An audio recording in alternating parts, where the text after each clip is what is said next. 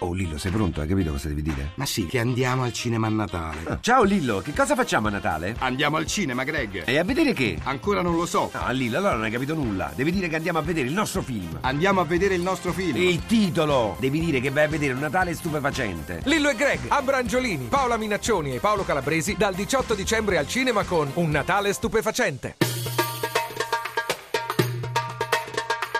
Ultimo giorno oggi, 16 dicembre, per tutti i contribuenti per il saldo IMU e Tasi, in che modo banca, posto via internet, mentre per la Tari la scadenza varia da comune a comune, comunque entro il 31 dicembre. Rita Sabelli, consulente dell'ADUC, Associazione Diritti Utenti e Consumatori. Iniziamo dall'IMU, cioè l'imposta municipale sugli immobili. Dicevamo saldo entro oggi, di cosa si tratta e chi la deve pagare.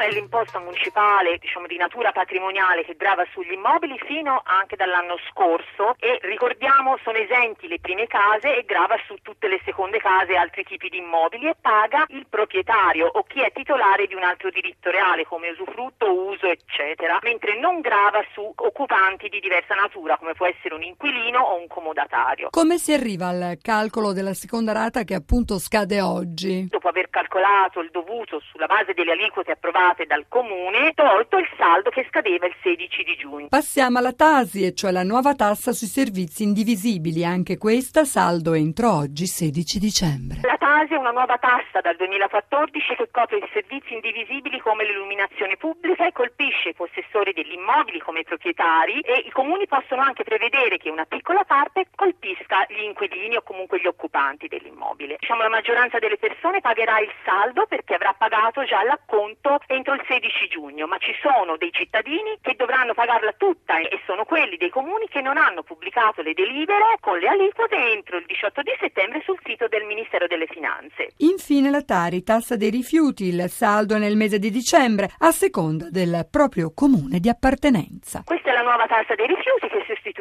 la Tares da quest'anno e le scadenze le fissa il comune, quindi non c'è assoluta comunanza fra un comune e un altro, ma nel mese di dicembre scade il saldo. Di solito arrivano bollettini a casa precompilati. Per chi non fosse arrivato il bollettino, a chi si deve rivolgere? È bene che si rivolga all'ufficio tributi del proprio comune per informarsi su cosa è successo, se è un disguido postale o d'altro.